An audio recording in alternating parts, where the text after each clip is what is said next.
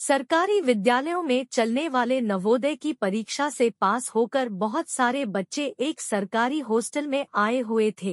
एक बार मैदान में खेलते हुए सनन और गमन नामक दो लड़कों की किसी बात पर लड़ाई हो जाती है। गमन थोड़ा ताकतवर था, इसलिए सनन ने गमन को लड़ाई में पटक दिया। इस हाथापाई के बाद सनन के मन में गमन से बदला लेने की भावना उत्पन्न हो गई। दोनों की उम्र लगभग पंद्रह वर्ष के आसपास थी। कुछ दिन बीत गए। रविवार का दिन था। हर रविवार को हॉस्टल द्वारा बच्चों के मनोरंजन के लिए टीवी देखने दिया जाता था। उसी हॉस्टल में कई बड़े बड़े कमरे मौजूद थे। उन कमरों में बहुत सारे बेड रखे हुए थे। उन्हीं कमरों में से एक कमरा जिसे लोग भूतिया मानते थे। उसी कमरे में किसी कारणवश एक बच्चे की मौत हो गई थी। वह कमरा दो मंजिले पर स्थित था और वह कई सालों से बंद था, परंतु आज किसी ने उस कमरे को खोल दिया था। रात का समय था। हॉस्टल के बच्चे टीवी देख रहे थे। घड़ी में लगभग दस के आसपास बज रहे थे। सनन ने सुबह के समय बाज़ार जाकर एक पंजा लाया था।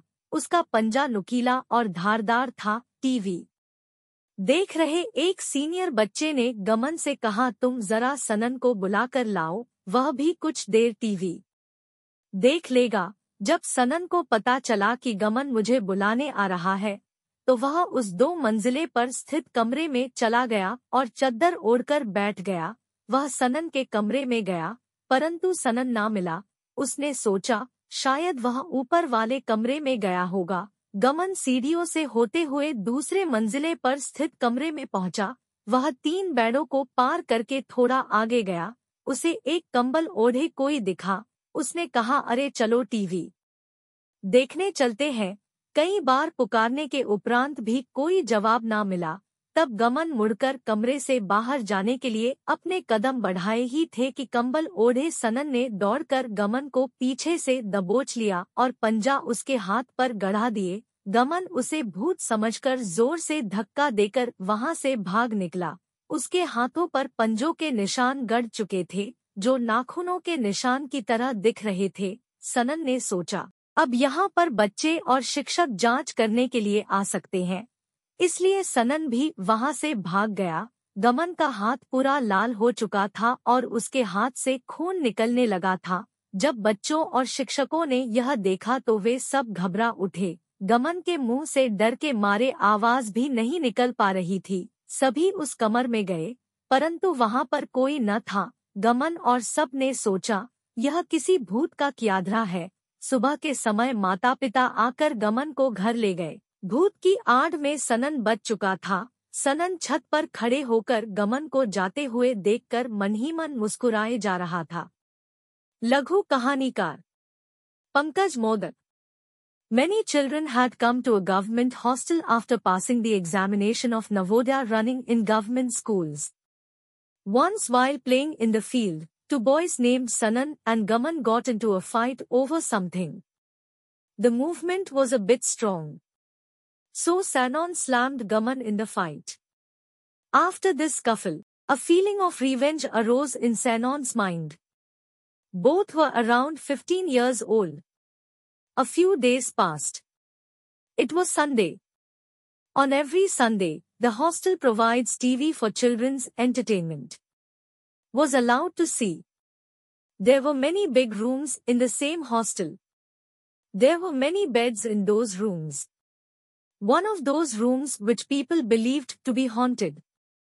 A child had died due to some reason in the same room. The room was located on two stories and was closed for many years. But today someone had opened that room. It was night time hostel kids TV were watching. It was almost 10 o'clock in the clock. Sanon had brought a paw to the market in the morning. His paw was sharp and sharp. TV. A senior child watching said to Gaman You just call Sanan and bring it. That too for a while on TV. We'll see when Sanan came to know that Gaman was coming to call me. He went to the room located on that two floors and sat down wearing a sheet. He went to Sanan's room, but could not find Sanan. He thought. Maybe he went to the upstairs room. Going through the stairs reached the room on the second floor. He crossed three beds and went a little further. He saw someone wearing a blanket. He said hey come on TV. Let's go to see there was no answer even after calling several times. Then Gaman had taken his steps to go out of the room that Sanan, wearing a blanket, ran and grabbed Gaman from behind and put his claws on his hand. Gaman mistaking him as a ghost and pushed him hard and ran away from there. He had sculpted claw marks on his hands, which looked like fingernails. Sanon thought. Now here children and teachers can come to check. So Sanan also ran away from there. Gaman's hand had turned red and blood was coming out of his hand. When the children and teachers saw this, they were all terrified. Not even a sound could come out of Gaman's mouth because of fear. Everyone went to that waste. But there was no one there. Gaman and everyone thought. This is the work of some ghost. In the morning, the parents came and took Gaman home.